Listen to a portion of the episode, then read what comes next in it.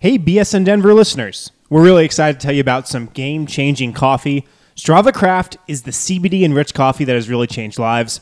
Their reviews are incredible. Make sure you check them out today. This CBD infused coffee has taken away long term migraines, back pain, arthritis, IBS. It has helped decrease anxiety, you name it. CBD is all natural. It's also not psychoactive, and the coffee is rich and tasty. We could not recommend it any more to our listeners. Check it out for yourself today and receive 20% off when you use the promo code BSN2010 at checkout. That's promo code BSN2018 to get your Strava Craft coffee for 20% off and shipped straight to your door.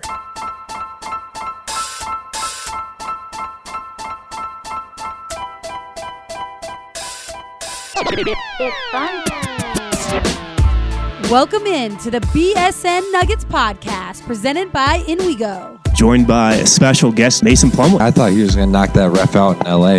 Coaches will get testy with officials, but to run out onto the court and cut him off, Yeah. I've never seen that before. you should have taken a charge on him. That would've been funny. A special guest, Darrell Arthur. When did you first realize Nikola Jokic was good? We was in Philadelphia for Jameer's kind of like team bonding thing, and I knew it right away that he was going to be good. He was making great passes and good reads and stuff like that, and I said, this kid's going to be good. He turns out to be a star. He has a great upside to him, and I know he'll be a Hall of Famer once he's done playing. And now, here's your hosts, Harrison Wind and Christian Clark. Welcome to a brand new edition of the BSN Nuggets podcast presented by InWeGo, the subscription that can get you into almost any event in Denver with promo code BSN50. Tuesday edition of the show, Harrison Wind and Christian Clark is here to my left. Recording, I guess this is Christmas Eve, right? That's what, what day it is today. I lose all count of days during the season. And then during days when the Nuggets have a couple off days, I totally forget what day it is. Usually it's either a practice or a game, right? It's either a practice day or a shoot around game day. I lose all conscious of what day during the week it is during the season. The only reason I knew what today was is because Christmas Eve is my mom's birthday. So I'm a good son. Sent her flowers. Gave her a call today. You know. Oh, good job. I'm proud of you. Yeah, I mean I'm not a bum all the time. We got those Christmas Day games coming up here on Tuesday. I think next year is probably the year when Denver gets a Christmas Day game. Obviously, depending on how they do this season, if you know, they're able to make some noise in the playoffs. Are you looking forward to any of these games or Yeah, yeah. Uh, pumped to watch some Giannis, even if it is against the Knicks. I mean, they kind of stink. Philly Boston should be really fun. Um, I'm not really that excited for, for Lakers Golden State. I'm with you. I think Denver probably will have a Christmas Day game next year. If you had to guess the opponent right now, who'd you guess? Portland? Yeah, that would be my guess too. Like if you look at this slate and Portland Utah is the last game, you could see Denver sliding in there for Utah now. Yeah, yeah. Maybe maybe Denver OKC. There have been some epic Denver OKC Yeah. games over the years. That would probably have to be like the middle game. Here's my proposition for the Christmas Day games. I feel like this format's getting a little stale.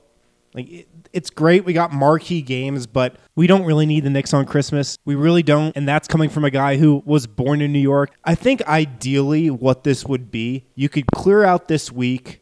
Hear me out for a second. Clear out this week, make this another All-Star break, have an 8 team single elimination tournament spanning maybe Sunday through Thursday. The winner of that tournament's playing a maximum of three days. You can space that out to play, I don't know, Sunday, Tuesday, Thursday, Sunday, Tuesday, Friday, something like that. And then how you select those eight teams is you just take the eight top teams in the league record wise at this point in the season, seed them one through eight. One plays eight, two plays seven, three plays six, et cetera, et cetera.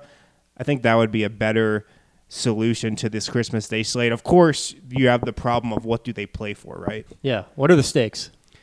I don't know.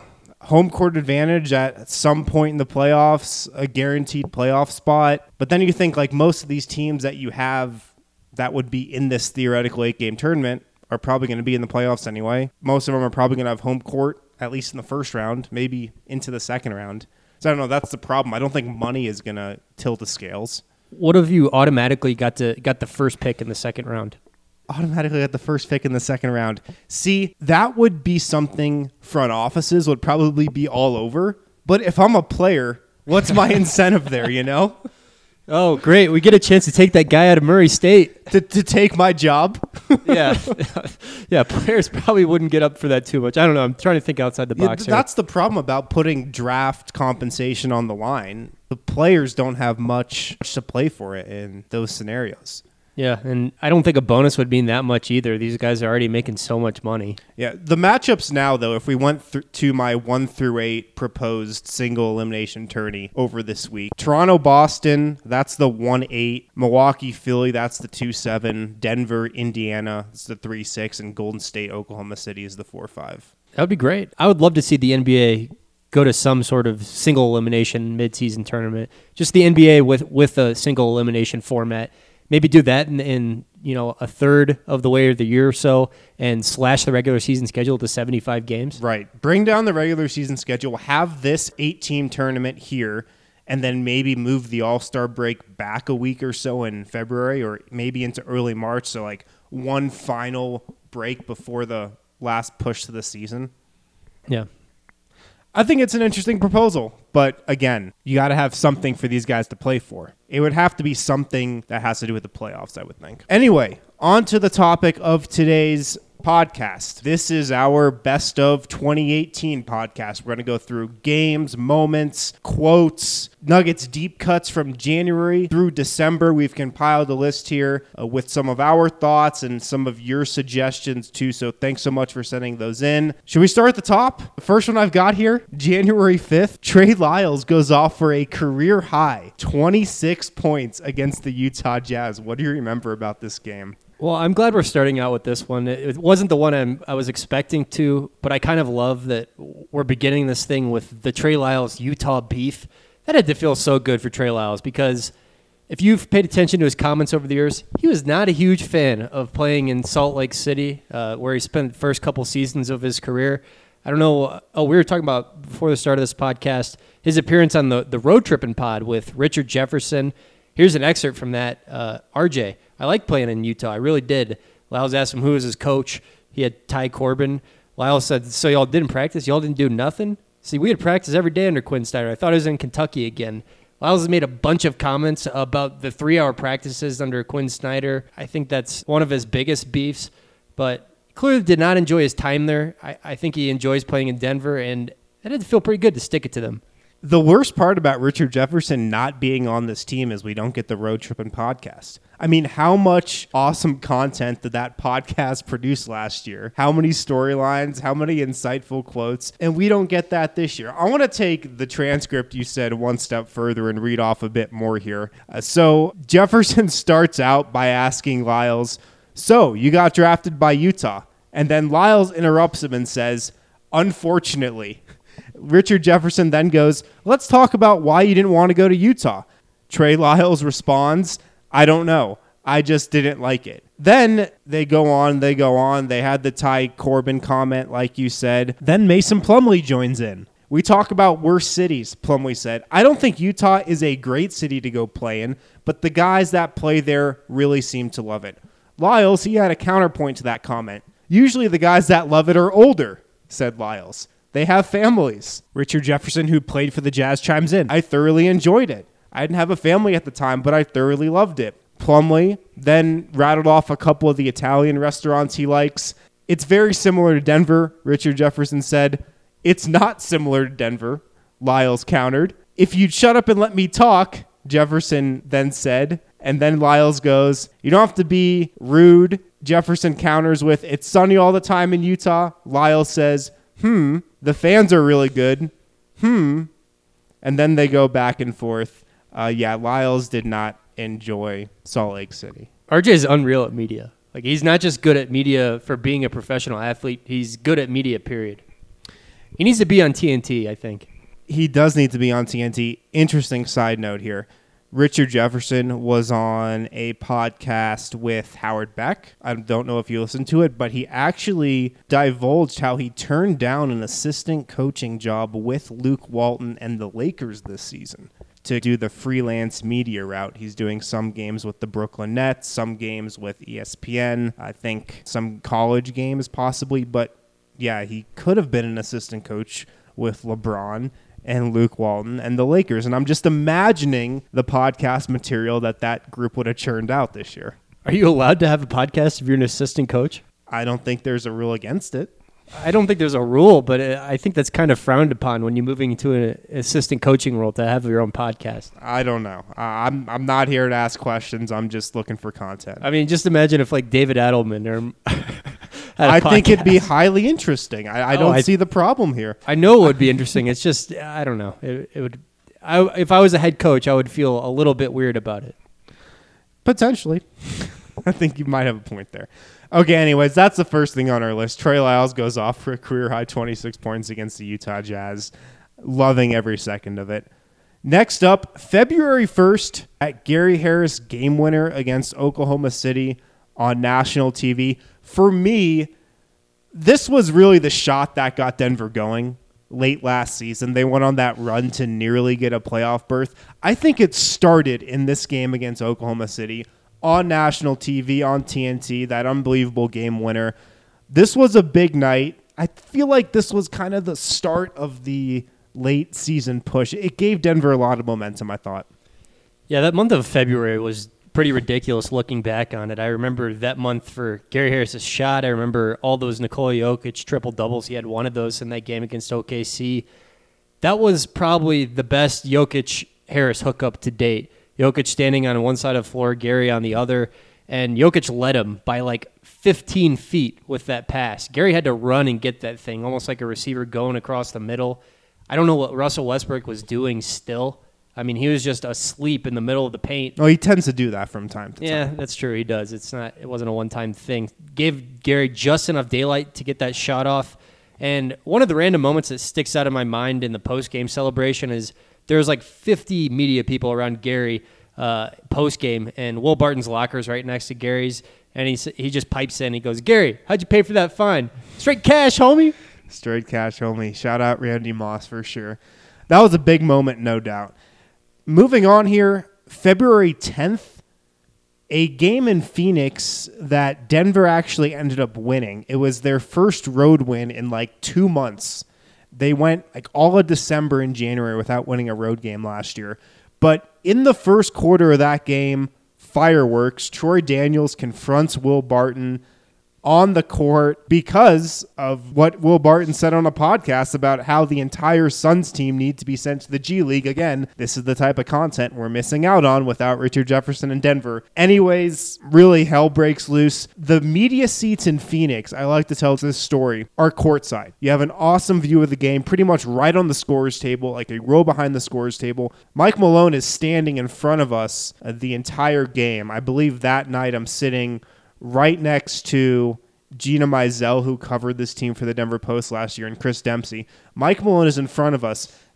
That fight breaks out in the far corner, uh, pretty much the opposite corner of the court from where we're sitting to our right. Mike Malone, in a full on sprint, I've never seen the guy move this fast, runs out over to the corner, breaks up the fight. Nuggets security guys run over to. It was a whole scene, but I heard every word Will Barton said on the way back to the huddle after that little scuffle, and I don't think I can repeat any of them on the podcast. Not safe for the podcast. It's not podcast material. Well, I knew Michael Malone. NSFP, okay, I, I knew not safe for podcasts. Michael Malone was pretty fast because he once divulged before a game that he could run a mile under five minutes in high school. Hey, you know what? I would have loved to race Michael Malone in high school because I could too, Harrison. What's your record for a mile time? 457, come at me. Jesus, man. Jeez, I'm Michael I'm Malone- six thirty. I Michael got Malone no, like- I got nothing on you. He did it like 30 years ago or whatever it was. So his is really like a like a 430 today. So I- I think his is a little bit more impressive. That was just a, an incredible 2018 beef. I mean, a, a player a player's podcast, uh, you know, a comments that a teammate made on that podcast, sparking this. It's incredible, man. And you know what? Will Barton was asked after the game about Troy Daniels getting fired up, and when he figured out why he was so mad, he was like, "Well, I can kind of understand why. That's that's kind of the reason I love Will Barton, is Yeah. because he gets why a dude would want to swing on him for saying you don't really belong in the NBA, even if it kind of was in jest." Yeah, the classic 2018 NBA beef that seems like it can only happen in this league. I don't see something like that happening in baseball.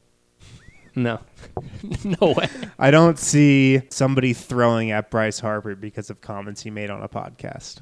All right, let's move on here. Let's hit one more before the break. February 15th, Nikola Jokic records the fastest triple double in NBA history. Only took him 14 minutes and 33 seconds in Milwaukee.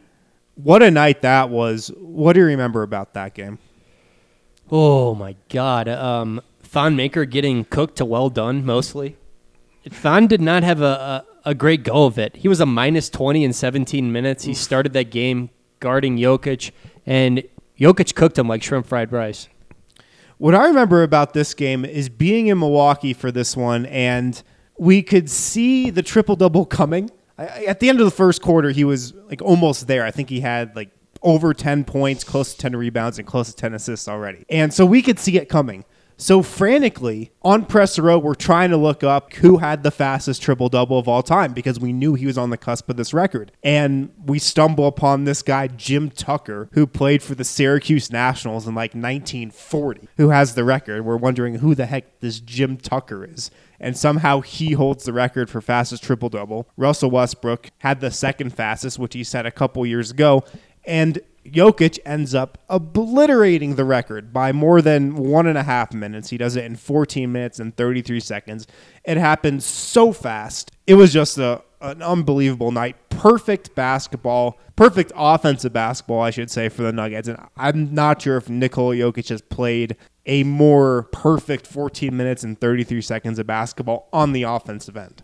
Yeah, Jokic goes into those zones every once in a while, and how many other players in the league can can get into zones like that where they they just can't miss? Like they're in God mode like that. Maybe like Giannis Yeah. and LeBron and maybe KD. I mean, scoring for sure, eh, but Jokic will do it with scoring and assists and whatnot. Everybody he was passing the ball to that night was scoring. You know, Denver wound up with what, like 130 something points that night? 24 three pointers too. Yeah, 24 three pointers, getting near the record there. And it reminded me of when Jamal Murray had 15 assists earlier this year. Literally every pass he was making was ending in a shot. That's just the kind of night it was in Milwaukee. That night, it was like Jokic was running on an unlimited supply of those those stars you get in Mario Kart. You know, like da da da da da da da da da da da. That's what I, that's the music that was playing in my head the whole night. right? So a couple other cool things about that game. When the Nuggets go to these Midwest cities, there's a large Serbian population in a lot of these cities. Chicago, Indianapolis, and Milwaukee as well. And there were a lot of Serbian fans at this game after he gets the record, after the Nuggets win. And remember, this was kind of a close game until the last couple of minutes. The Nuggets were actually in danger of dropping this one until like midway through the fourth quarter. And uh, of course, the triple double would have had a much different ring to it. But they end up winning. Jokic, he does his interview in the middle of the court, or he might have been doing it with uh, Nuggets radio at the scores table. I can't quite remember.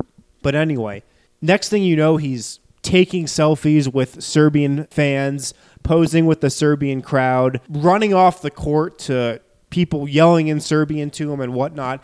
And that was really one of the first nights that I kind of realized how much that stuff means to him. And when he's got that Serbian support, when he sees Serbian flags in the crowd, when people are yelling to him in Serbian, I think that lights a bit of a fire under him. He plays up to that. He, definitely plays into that a little. He enjoys playing in that environment as well. In the locker room after that game, it was actually crazy because this was the night before the All Star break. So you've got Jamal Murray getting ready to fly to LA, I believe, for the Rising Stars game, the rookie sophomore game, whatever you want to call it. He was in that. Uh, you've got everybody going back to Denver and trying to get the heck out of there.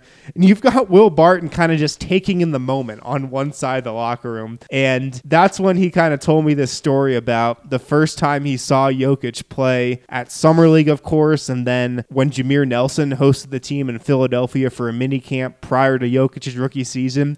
And Will Barton was brutally honest. He said he didn't think Jokic was that good. Like he knew he could be a player, but you know maybe a nice role player, maybe a nice backup center. Of course, the team had Jusuf Nurkic at the time, uh, so Jokic's rise has really caught everybody by surprise, especially Will Barton. Yeah, I mean, a lot of people have taken a crack at describing Jokic physically over the years. I think probably the best description I've heard is a seven foot bag of milk. Uh, a writer in Toronto said that earlier this year. Jokic kills people. I mean, he's he's been one of the t- ten best players in basketball this season, and he's a seven foot bag of milk. It's incredible. And of course, after this record triple double, everybody's peppering him with questions. You've got Serbian media there asking him questions in uh, Serbian, trying to get to the bottom of how does this guy do it? How does this guy rack up a triple double in 14 minutes and 33 seconds? And of course, Jokic has no answers for that. I'm just playing my game. Give credit to my teammates. And I mean, that's what you love about Nikola Jokic. All right, let's hit a break real quick. We got a lot more to get to here, a lot more moments from the end of last season and into the summer, from Summer League, the draft, and then at the start of this season, we included some stuff as well. We'll be right back here on the BSN Nuggets podcast. This podcast is presented by InWeGo, the subscription that allows you to go to as many events as you can for only 39 bucks per month with no additional cost or fees. You heard that right, as many events as you can fit into your schedule for only $39 per month. Brandon Spanos here and he's going to tell us a little bit about it. Yeah, guys. This year alone, I've been to Avalanche games, Nuggets games, Rockies games, Rapids games, Buffs games. I've been to concerts, uh, beer tastings, food festivals. I even went to a few comedy shows, so it's literally changed my life. if it's going on in Denver, there's a good chance that InWeGo can get you in. And here's where it gets good. We've partnered with InWeGo to give BSN listeners a great deal. Go to inwego.com slash BSN or download the app for free and use promo code BSN50 when you subscribe to get 50% off your first month. That's right, all the events you can handle for less than $20 for your first month. Try it and fall in love with it like we did here at BSN Denver. Go to inwego.com slash BSN or download the app for free and use promo code BSN50. Welcome back to the BSN Nuggets podcast presented by InWeGo. Tuesday, Christmas Eve edition of the show. Harrison Wind and Christian Clark here. Moving on in our best of 2018 list. March 30th and April 1st. This was at the tail end of the Nuggets season. Back to back overtime victories. The first one was against Oklahoma City, the second against Milwaukee. These two games were in the midst of that stretch to close the season where it seemed like we were going to Pepsi Center every night, and every night we were just getting a thriller. Some of these games went to OT all of them seemed to be really close until the very end of the fourth quarter. This was one of the most exciting times to cover this team, I think. Yeah, no question about it. Those were two just great wins. I was at that game in Oklahoma City. Uh, an, an OKC fan who I never figured out who actually threw a pencil eraser at me, Harrison. I'm still reeling from that incident. Those Oklahoma City people, they're nice Midwestern folk, but. No, man, it's not the Midwest. It's the South. Oklahoma City is the Midwest, bro. What? Yeah. It's you know Oklahoma's a state above Texas, right? I I know. To me, it's the Midwest. Okay. All right. To you, it's the South. Uh, well, we'll get you a, like I'll pay for geography lessons for you this summer. Uh, Midwest it, to me to me includes Oklahoma City, Kansas, Nebraska, all the way up. That's okay. the Midwest to me. It's like two hours north of Dallas. I'm aware. I, I'm aware. Okay. All right. Texas is the South. Oklahoma is the Midwest to me. I'm gonna die on that hill. Well, anyways, I think you're right though. Those those fans are nuts. They're like jazz fans a lot in a way. Right. They'll get nasty about their Thunder. The win over the Thunder, though, 126 105. What I remember about this game is Paul Millsap scoring 36 points, absolutely putting Denver on his back. This was one of the best games he obviously had when he returned from injury. He was really up and down on the offensive end when he came back against the Clippers late last season. Some nights he had it on offense, some nights he just didn't. But this was one of those games where he really showed himself as a guy who could close games for the Nuggets. I mean, Denver just went to him seemingly every play down the stretch in Oklahoma City. Like I said, he had 36 points, brought it home for Denver in the fourth quarter, in overtime. He was big in a number of games down the stretch. You kind of forget about it. Yeah, yeah. I mean, he was pretty up and down. I think it was clear that the left wrist was still bothering him. I give Millsap a lot of credit for even coming back and trying to help Denver get to the playoffs during that stretch of games because it was clear to me his wrist was not right. There, there are a lot of times when he just looked like he was playing one handed out there. Yeah, for sure. And then we go to the next night, April 1st against Milwaukee at home. Denver wins 128 125 in overtime. Of course, this was the game where Jamal Murray hit those three free throws pretty much at the buzzer in regulation. The Bucks they should have won this game easily. All they needed to do was inbound the ball. They were leading 111, 108. Murray stole Khris Middleton's inbounds pass and then was fouled by Jason Terry with 2.8 seconds left. Of course, he made all three free throws, right? How is Jason Terry even in the game? He was 40 years old last year. He's out of the league this year. How are, how are you relying on a 40 year old in that situation? I mean, you could ask George Karl the same question. This game screamed to me 2009 Western Conference Finals when the Nuggets threw the ball away. Andre Miller inbounding it there. He's your Jason Terry in this scenario. Uh, and the Lakers winning that one. Of course, a little different circumstance, a little different score, but that's what it reminds me of. Yeah, that's when I knew it was over for Jason Terry, my guy. But that's when I knew it was over. Yeah, Jason Terry, your guy, still looking to make an NBA comeback here. Remember what Jamal Murray told me after this game? I asked him if he felt any pressure at the line with everything on the line, need to make all three to force overtime. And he goes, What am I shooting from the line? I go, uh, 91% gives me a look like a little snarl. It's my favorite shot in the history of basketball. He said, the free throw. Kaki Murray. We saw it uh, quite a bit this year. I kind of love it. Um, have you ever heard of a guy say his favorite shot is a free throw before?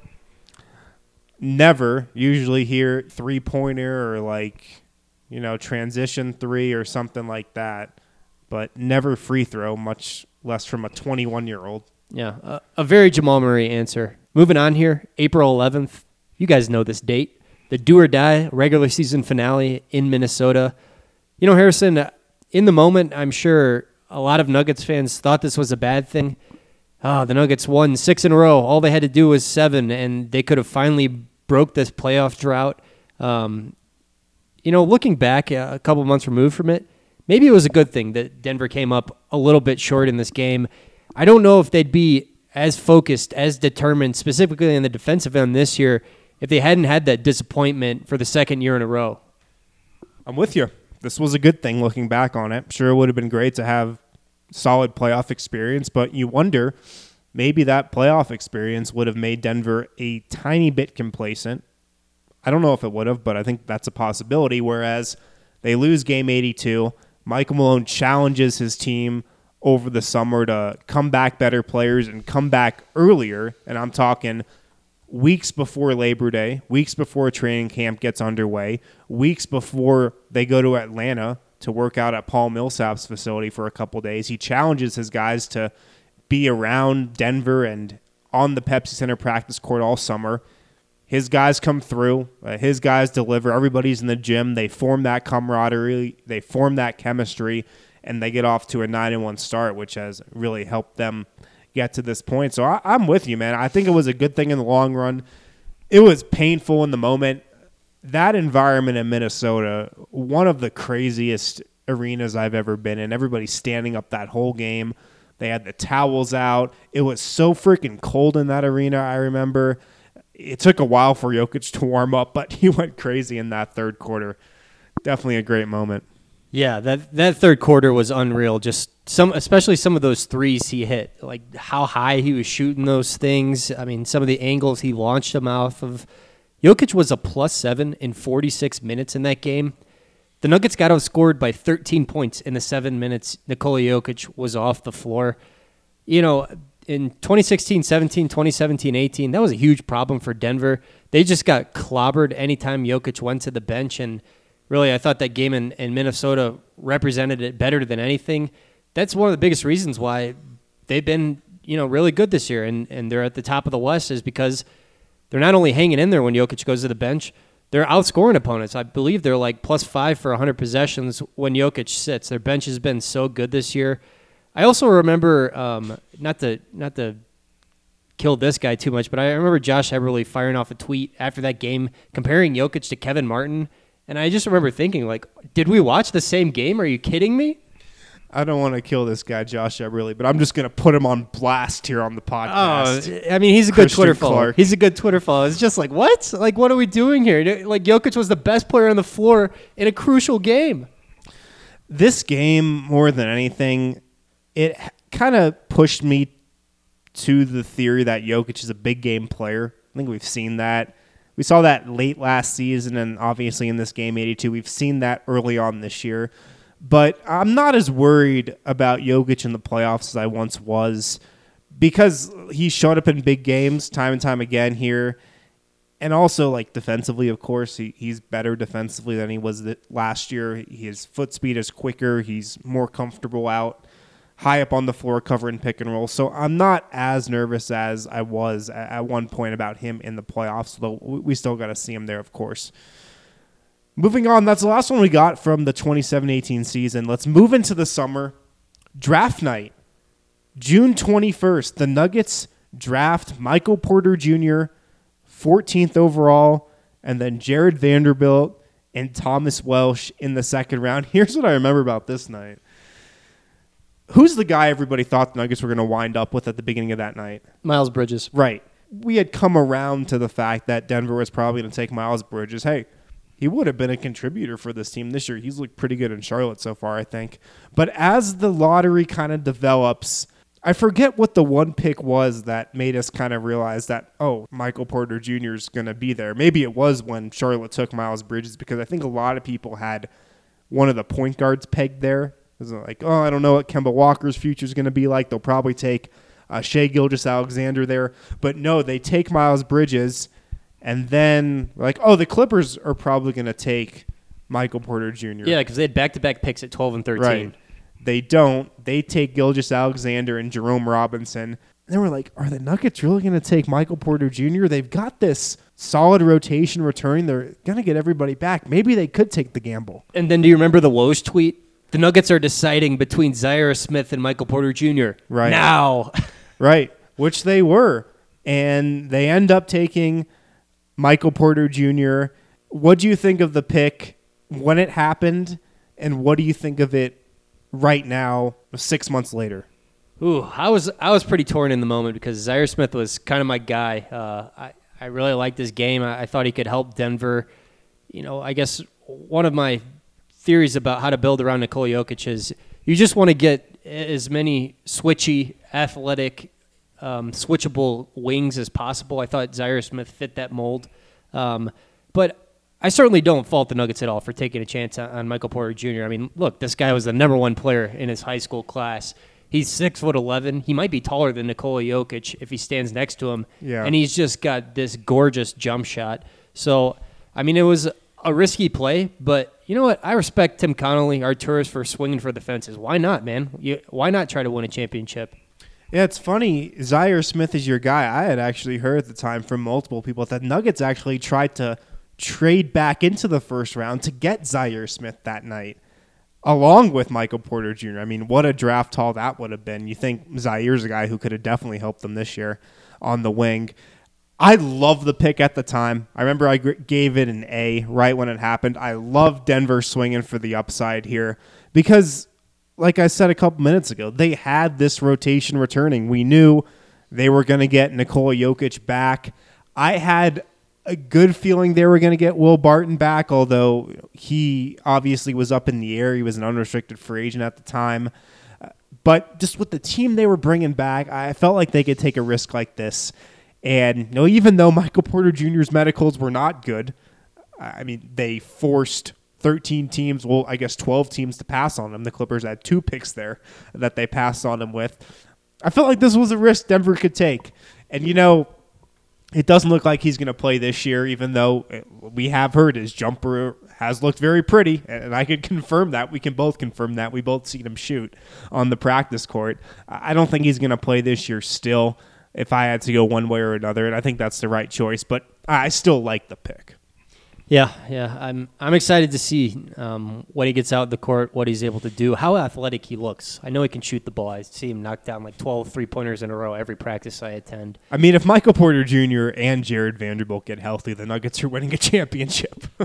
Yeah, and you know another interesting second round pick from the Nuggets. Obviously, they got Nikola Jokic 41st overall. That's the slot they took Jarred Vanderbilt at. Monte Morris, he was 51st overall, I believe. Yeah. What are the chances that in I don't know, three years from now, like three of their top eight rotation players are all second rounders. There's a possibility. Wait, wait, yeah. four because Will Barton. Will Barton's Will a second Barton. rounder, right? I know they didn't draft him, but And this upcoming draft, they don't have a first rounder. They do have a second rounder, though. yeah. Uh, And you know this Nuggets front office is licking their chops over that second rounder. how did the Nuggets crush in the second round like this when compared to all these other teams? It's incredible. I mean, you got to look at the top. You know, Tim Connolly is a guy who came up as a scout.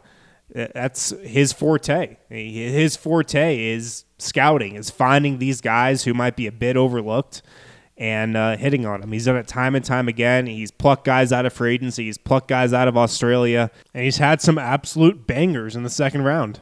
Yeah, I mean, just the amount of talent they've acquired in under Connolly's watch is pretty incredible. I mean, even Jusuf Nurkic, that ended in a disaster, but only because they had two freaking really good centers on the roster. Um, I think, uh, you know, maybe a small part of their success too is they just don't overthink things. Like Monte Morris, how did how did he get to 51? Like that dude was a stud. He was a Yeah. stud. How did he last that long? the knocks on Monte, from what I remember, the classic things you say about a four-year college player. You know, he doesn't have the potential that a freshman or sophomore does. People didn't r- really think he had that translatable of a three-point shot, which you know, he did prove that he needed to work on. But look at the work he's put in, and now he's shooting forty percent from three. Uh, so he overcame that.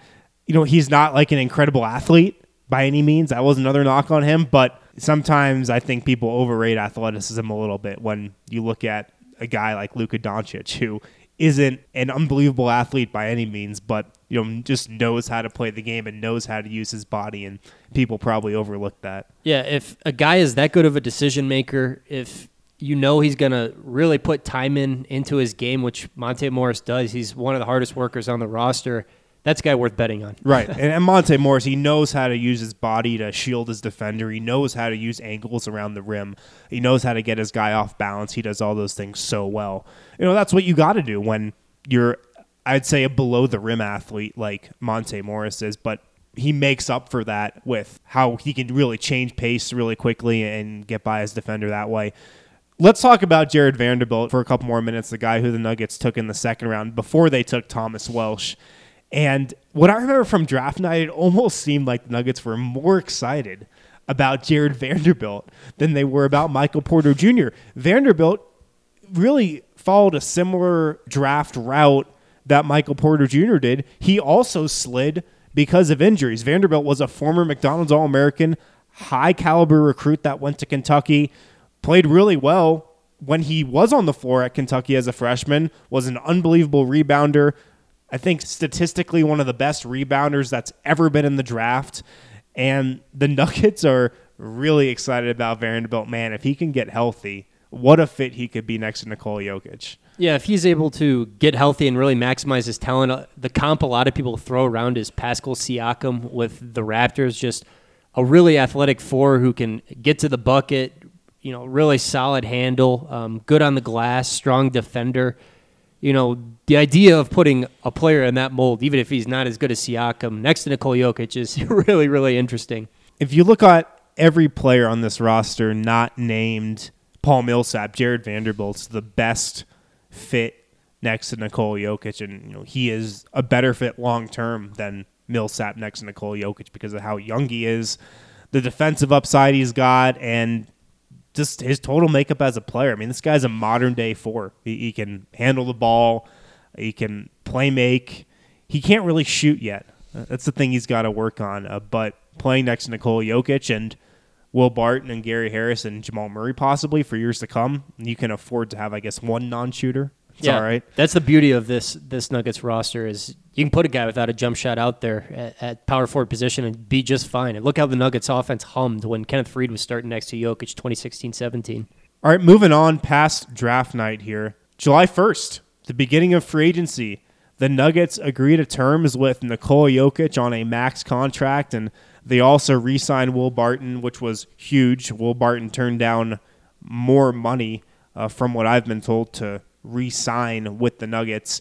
But let's focus on Nikola Jokic because that was the story here, right? This was the moment where, even though we knew he was the Nuggets franchise player last year, when he put the team on his back and really closed the season like he did. This was the moment where Denver cemented him as their franchise player, uh, their franchise cornerstone, the guy they're going to build around for years and years and years to come. We know Nikola Jokic is going to be in, in a Denver Nuggets jersey for a long time. And, and this was really the beginning of it, getting him on a five year deal. And that's another thing that shouldn't be overlooked. The fact that Denver was able to sign him to a five year deal and not a four year deal. You look at what's going on with Anthony Davis right now and his pre agency, even though he's under contract with the New Orleans Pelicans for another season after this one. You know, his free agent clock is ticking with the start that the Pelicans got off to. Denver's not going to have to worry about that with Nikola Jokic for a long time. Yeah, and it was cool how confident everybody was, Jokic's teammates, members of the front office, that getting that Brinks truck full of money wasn't going to change Jokic in the least bit. I think that was entirely justified. I mean, it's hard to find a guy with more talent who, who's more just down to earth, salt of the earth dude than Nikola Jokic. I mean, still the exact same personality wise, you know, kind of kind of busts his teammates' balls, but in an endearing way. He's not afraid to take blame upon himself. Still wearing the same outfits, just a, Nike sweatsuit after every single game. Jokic is the exact same guy, you know, whether he's making one million or twenty-one million or whatever it is this year. What was really cool about those events of him signing that deal, well, him first agreeing to the deal in the opening moments of free agency as soon as it was legally allowed for the Nuggets and Jokic to come to terms. And then they get Barton, and then they have the press conference in Denver. Immediately after, those guys fly to Vegas to watch a meaningless Summer League game and sit courtside to root on Monte Morris and Malik Beasley and Vlatko Cancar and the other members of the Nuggets Summer League team. And that for me was really an insight and a look into how tight knit this group is and the chemistry they've got that, you know, straight off signing a contract for life changing money. You know, Nikola Jokic and Will Barton, they just wanted to fly to Vegas and watch some of their teammates play in an exhibition game, you know, at a summer league showcase. A pretty cool moment, I thought. Yeah, the the Monte Morris Vlatko Cancar connection electric in Las Vegas, Harrison. Where were you when Vlatko Cancar busted out?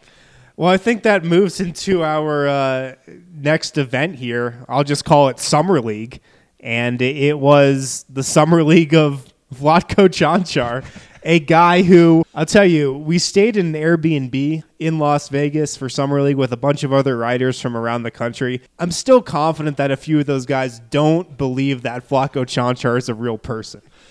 They listened to us talk about him and talk him up all week, and I'm pretty sure some of those guys still don't believe that we were actually talking about a basketball player. He's a real person. He's the Slovenian McLovin. He totally is. He had an unbelievable summer league. Uh, he was the story. You know, Monte Morris, he looked great. That was probably the headliner. At Summer League, that was probably the first glimpse we got that said, you know, hey, Monte Morris could you know, be a factor for Denver this year. Denver might be okay at backup point guard. Yeah, they're probably going to sign a guy more of a veteran presence to you know be more of a sure thing because we saw what Monte Morris did at Summer League. We still didn't know he'd be this once the game started to count for real. And you know, they sign Isaiah Thomas to be that guy, but you know, Monte Morris says, what do you think the highest point total was that Vlatko Cancar scored in a single game at Summer League? Uh, I don't know, like 13? 13 exactly. Okay. but we talk about him like a guy who had like a 25 or 30 point game, right? Well, he was just a solid player. I mean, yeah. he wasn't like the go to scoring option. He was just making the right play all the time. Right. He looked, at, he looked a lot more athletic than I thought he would, too. Right. Uh, but he had a bunch of funny moments there. Such a fun loving kid, just happy to be there. Such a free spirit, genuine guy how a lot of these international guys are when they come over from Nikola to Juancho and now Vlatko. Yeah, do you remember Vlatko doing that Twitter poll uh, last summer? He, you know, he, he linked to a, one of his dunks and he said, "Was this nice? Vote yes or no." How many followers do you think he has on Twitter right now? Because I believe at Summer League he was still like at 200. Uh, maybe like a K. Almost. He's up to 910 Twitter followers. and I'm pretty sure like 100 of those are Nuggets media. Yeah, there there are hundred Nuggets media members. right. That's the joke I was making. yeah. Do you remember uh, Will Barton's tweet shouting him out? Like Will Barton was just there sitting courtside watching in his sunglasses. Cancar had a pretty good game, and Will Barton got off a tweet that said, "Hey yo, at Vlatko Cancar is nice with it." Yeah, everybody was loving it. Everybody was caught up in the Vlatko experience. It, it was it was a fun time for sure in Vegas watching him play. But like you said, he was so solid. He rarely made a mistake. Uh, throughout all of Vegas, he only had two turnovers in four games. Both those came in for the first game he played in against Minnesota, but he shot 48% from the field in Vegas, 37.5% from three, three rebounds per game, almost an assist per game. I think we could see him in a Nuggets uniform next year if Denver has an open roster spot. That is, I think he could be a contributor. Well, they need a, a little more depth on the wings, probably at that small forward position, especially. Do you have an NBA comp for Vlatko for our listeners who might not have been tuning in to every summer league game? Oof, I, I would need some time to think about. it. I don't know. Do you got one off the top of your head? Yeah, I'm not sure. He's a three that can handle it a little bit. He can shoot from the outside. He does everything kind of well, which is it's funny. That's kind of the types of guys the Nuggets look for in the second round uh, a little bit. But no, he's just solid in a lot of different facets of his game. Yeah, it's not hard to see him fitting in in a couple years playing some Jokic ball. Yeah, for sure. How about how jacked that guy is? He kind of blew up overnight, and all of a sudden he looks like Mr. Olympia. Yeah, globe of the summer, no question. All right, let's hit another break right here. We got some more moments from 2018 we want to rehash, but we'll be right back here on the BSN Nuggets podcast. Hey, BSN fans, your favorite Colorado Sports Network has partnered with your favorite Colorado beer, and we're giving them away for free. But in true BSN fashion, we're not letting you go to some major chain for it. We want you to go to your local neighborhood bar and support a real Colorado business. That's why we've created the bar page, where any BSN subscriber can go in and get a free beer whenever they want. Just go to bsnbars.com and you can get one free Coors banquet at any bar on that list. All you have to do is show the bartender the VIP image on that page in your browser and you can retrieve a free Coors banquet beer at any of those bars. There are over 20 bars there. You're sure to find one close to you. It's bsnbars.com. Find a bar and get a free Coors banquet on the house. Thanks for listening to the BSN Denver Podcast Network. Welcome back to the BSN Nuggets podcast presented by InWeGo Tuesday edition of the show. Harrison Wind and Christian Clark here going over our best of 2018. Let's fast forward to the start of the regular season. It's shoot around before the Nuggets take on the Clippers in LA for their regular season opener. Michael Malone gets the extension. Josh Kroenke, Nuggets president, comes into shoot around after they wrap up, announces that Michael Malone's getting extended. That was a cool moment, I thought. Yeah, that was awesome. And what a couple months it's been for Malone.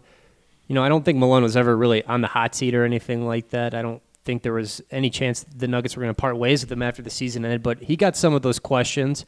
Um, you know, when, when, you don't make the playoffs three years in a row, those questions are, are naturally going to arise, you know, this year. I think he's probably in the conversation for coach of the year.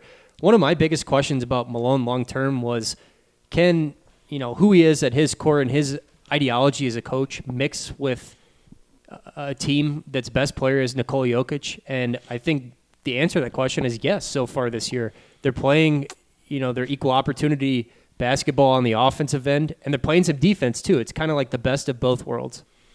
Yeah, the most impressive thing Malone has done to this point is what he's done at the beginning of this season. Like you mentioned, it's getting everybody, including Nikola Jokic, who I think both of us had our doubts about his future and potential as a defender to buy in on that end of the floor. It's been unbelievably impressive what he's been able to do with this roster and turn this team into a top five defense. I didn't think it was possible bringing back 78% of their minutes from last year and fielding a top five defense. I didn't think it could be done, even with Paul Millsap and even with more buy in from Nikola Jokic, because both of us thought he'd be an improved defender. Granted, the only way he could go was up from what he did over his first three seasons.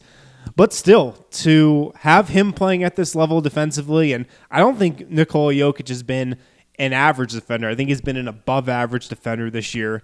Uh, to get buy in from him and get buy in from everybody else on this roster, it's been unbelievable. And because of that, and because Denver is the top team in the West still at the time we're recording this podcast, Mike Malone should be the leader in the clubhouse, I think, for coach of the year. I don't think anybody has done as impressive of a job as he has done, especially with missing three out of his five starters and really missing Will Barton and Gary Harris for a huge chunk of this season so far. Yeah, and uh, you know the other thing we talk about with Malone is repairing the culture. He deserves a ton of credit for that. You know, I think one of the things I, didn't really grasp when I first got here was just how bad things were in Denver. Um, you know, kind of in that, that post George Karl era. Um, you were around for the first year of Michael Malone being here. I was Yeah. around for the second, but it just seems like night and day. You know, the expectations now to, to come in and do your work every day and, and not take plays off and just be professional.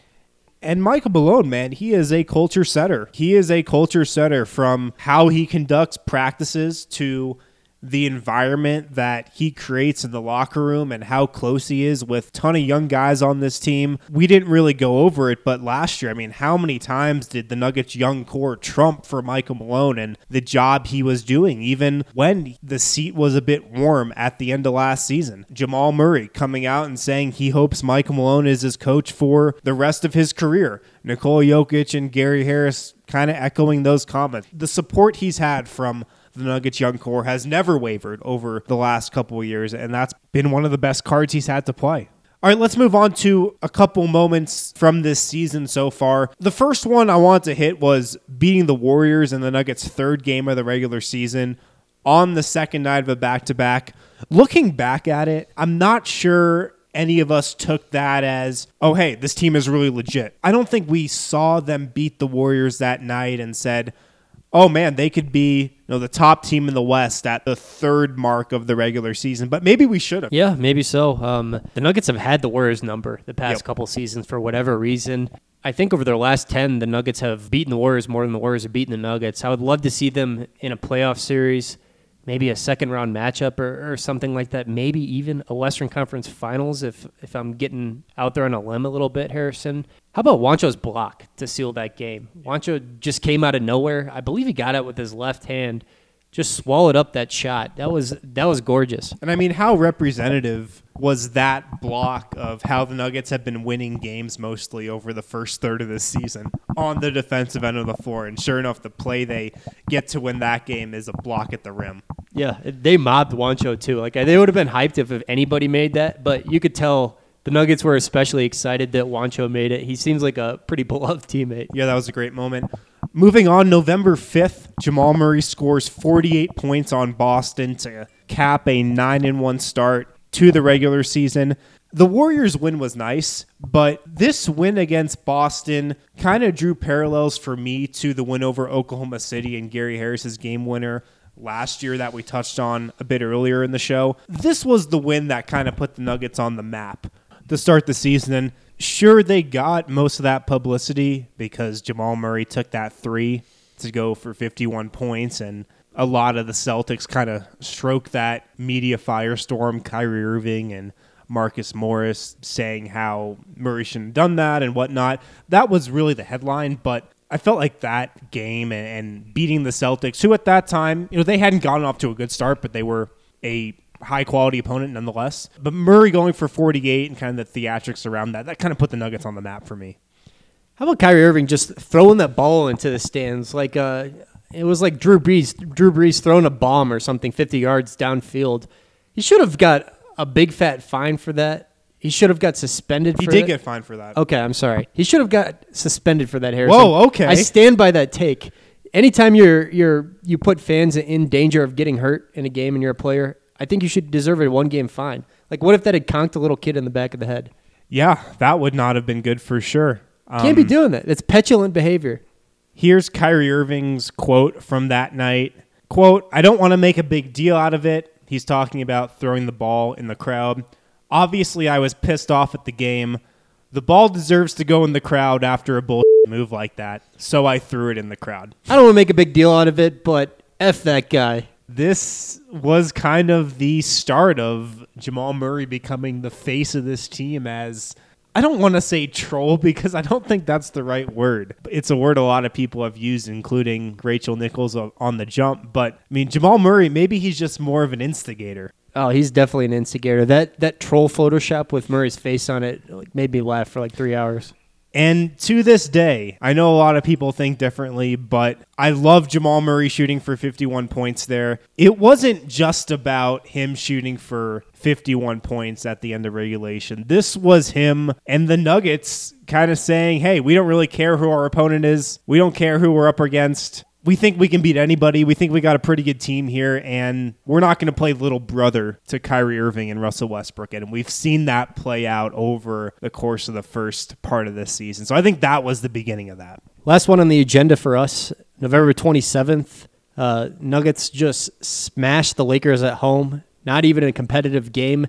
And Michael Malone delivers the best quote during his Nuggets tenure, probably the best sports quote I've heard since I've been in Denver, uh, coming up on three years now.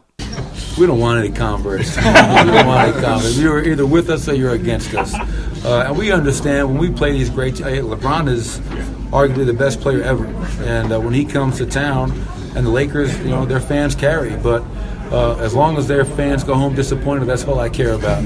So the Warrior fans can come in here, the Celtic fans can come in here, Laker fans come in here, but take that L on the way out. Yeah, what a freaking quote from Michael Malone. And take that L. That's really become the rallying cry of this team, don't you think? It was unbelievable. I mean, just an uppercut from Malone. I think him sounding off like that, I think it's got a little trickle down effect to his team. And the Nuggets, to an extent, they kind of take on the personality of Michael Malone. When he's really uptight, the team is uptight when he's really loose, when he's joking with the media, when he's cracking jokes, when he's letting one liners like this fly left and right, the team opens up and the team plays more relaxed and plays more like themselves. I feel like there's a direct relationship there. Yeah, I, I definitely see that as well. I mean, what a year from Malone. This this has to feel so good. His team is finally playing defense. I didn't know if we'd ever see this type of buy-in. It, it's finally happening. Yeah. Hey, like, we've we we didn't put it, this on the list, but we finally got our first uh, shootout of the OK Corral in 2018-19 season as well. It was a big moment, a moment that probably only you and I appreciated. The second Michael Malone said that following that Dallas game, right? It was against the Mavericks. Yep. I tried to make eye contact with you. I couldn't see you. I think you were on the other side of the scrum from me, but it was a big moment for us. I'm glad he could say it. Yeah, probably good for Malone's sanity that there aren't as many shootout at the OK Corrals anymore. Yeah, I think that's where we're going to end it. Of course, if we missed anything, let us know. Hit me on Twitter. Call up to the Total Beverage Fan Hotline, 1 800 BSN 8394. 1 800 BSN 8394. Let us know if we missed any moments that stick out to you from 2018. And I think that was a pretty good list. I think that sums up this last year, this last calendar year, covering the Nuggets. A lot of highs, some lows, but this team is going full steam ahead into 2019 pretty fun year, Wind. I can't wait to see what 2019 brings.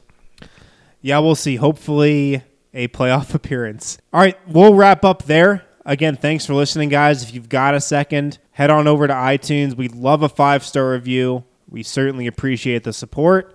And we'll be back with another episode on Thursday, recapping game in San Antonio. We'll talk with you guys then. What if we told you that whiskey and vodka weren't just for drinking? It's true. Jason and Erica, owners of Distilled Bath and Body, created Pit Liquor. You heard me right, Pit Liquor. It's an all natural deodorant that actually works. Ramona found Pit Liquor online and now says she's a customer of theirs for life. Pit Liquor is wonderful. They save my underarms, no more sweaty, itchy underarms for me. So I definitely love them and will be a customer as long as it keeps the smell, I guess, away. Pit Liquor has no harmful chemicals or toxins and doesn't have any ingredients you wouldn't find in Grandma's kitchen. I came across Pit Liquor online on Instagram. I saw an ad advertising no baking soda used in their product. So the difference between Pit Liquor and other natural deodorants is I do not stink. I've tried several, several different brands, and either I end up with an itchy rash or it doesn't last. But pit liquor for me lasts all day. Pit Liquor's risk free guarantee should put your mind at ease. Head to pitliquor.com and use the promo code number one fan to save 11% and have it shipped straight to your home. That's hashtag one fan.